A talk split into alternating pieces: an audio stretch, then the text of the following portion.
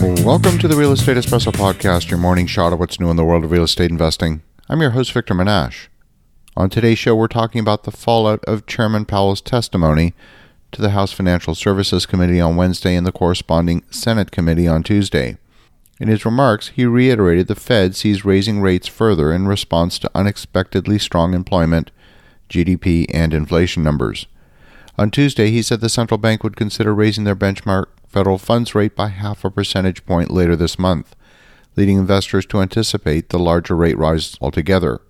Danielle DiMartino Booth is someone who I follow closely. She's the CEO and chief strategist at Quill Intelligence. She previously worked at the Federal Reserve Bank of Dallas for over 10 years, and she's the author of a book called Fed Up, which we previously reviewed as the book of the month on this show back in July. Danielle is a frequent guest on the business networks, and she's been on Fox News and Bloomberg in the past day commenting on the current Federal Reserve Chairman's comments. And here's what Danielle had to say.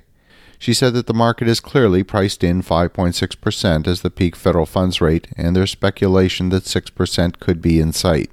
The entire approach to financing changes for both real estate investors and businesses as interest rates go up. Some projects that were already underway will be upside down, some will need to pause. And all of this analysis is based on the famous Phillips curve that forms the basis of so much of Fed policy. Every time the Phillips curve is shown to have fundamental flaws, they tweak the model to try and somehow take some new factor into account. But the same fundamental flaws exist. The basic premise that a tight labor market automatically puts too much negotiating power in the hands of employees is at the core of the financial model. If we go back through history, there's example after example after example where a tight labor market did not result in inflation. The conclusions being drawn by Fed officials using the Phillips curve each and every time has been shown to be incorrect. And in fact, the Phillips curve has been even shown by the Fed's own data, the St. Louis Fed, to be less and less a measure and not a predictor of this inverse relationship between unemployment and inflation.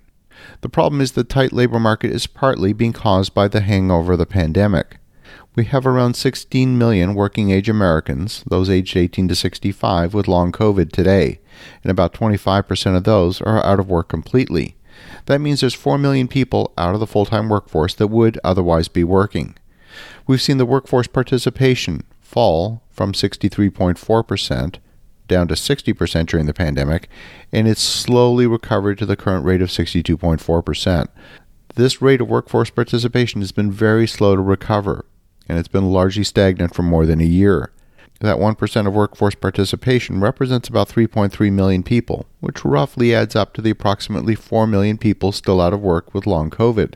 That doesn't even account for the 1.3 million people in the U.S. who died from COVID 19, many of whom admittedly were older and perhaps no longer in the workforce. I see, I believe the Fed is misreading the labor market tightness and drawing conclusions based on the flawed Phillips curve if we were measuring employment the same way as we did 50 years ago, because after all, we're comparing the current unemployment rate to what it was 50 years ago, these additional 4 million people who want to work and can't would actually be considered unemployed. But because they're not actively seeking employment each and every week, well, they're not classified as unemployed. We would not be at 3.5% unemployment, but more like 5.5% unemployment. And at 5.5% unemployment, the Fed would not be taking steps to crush the economy to eliminate some supposed wage price spiral. The last time we had major inflation was in the 1970s, and the Federal Reserve Reform Act of 1977 actually outlines three mandates. The dual mandate that we often hear about is steeped in this notion of the Phillips curve. The so called dual mandate, to both maximize employment and maintain price stability, is missing the third one. There is a third mandate, and I'm going to quote directly from the text of the 1977 Act. It says the Board of Governors of the Federal Reserve System and the Federal Open Market Committee shall maintain long term growth of the monetary and credit aggregates commensurate with the economy's long run potential to increase production, so as to promote effectively the goals of maximum employment, that's number one, stable prices, number two, and number three, moderate long term interest rates. There's a third mandate, not just the two. You see, by 1977, the population was so up in arms over inflation and the government's inability to control it, the Congress handed over more responsibility for fixing the problem to the Federal Reserve. They didn't know what to do, so they gave the Federal Reserve more power. But things didn't stop in 1977. There was a further Reform Act in the fall of 1978 called the Humphrey Hawkins Act of 1978.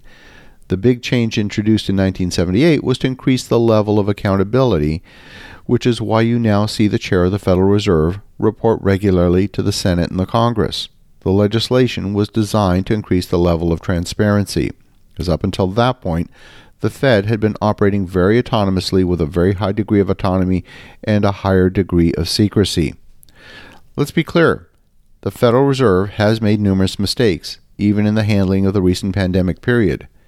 If they were concerned about inflation, they should have started to raise interest rates back in 2021 when the signs of inflation were already starting to appear, and instead they allowed inflation to run away. And the fact that the central bank and the government are working often across purposes to each other could be seen as merely the Fed operating independently from the government, but I believe the Fed is causing harm to global financial markets for no good reason at all. It's because they're fixated on tweaking their modern day Keynesian software simulation rather than looking deeply at what's happening on the ground and why. And on Friday, we're going to get another collection of employment statistics. Depending on what the data says, the Phillips curve will dictate whether we'll see another aggressive rate increase and whether further damage will be done to the real estate industry for no good reason at all. As you think about that, have an awesome rest of your day. Go make some great things happen. We'll talk to you again tomorrow.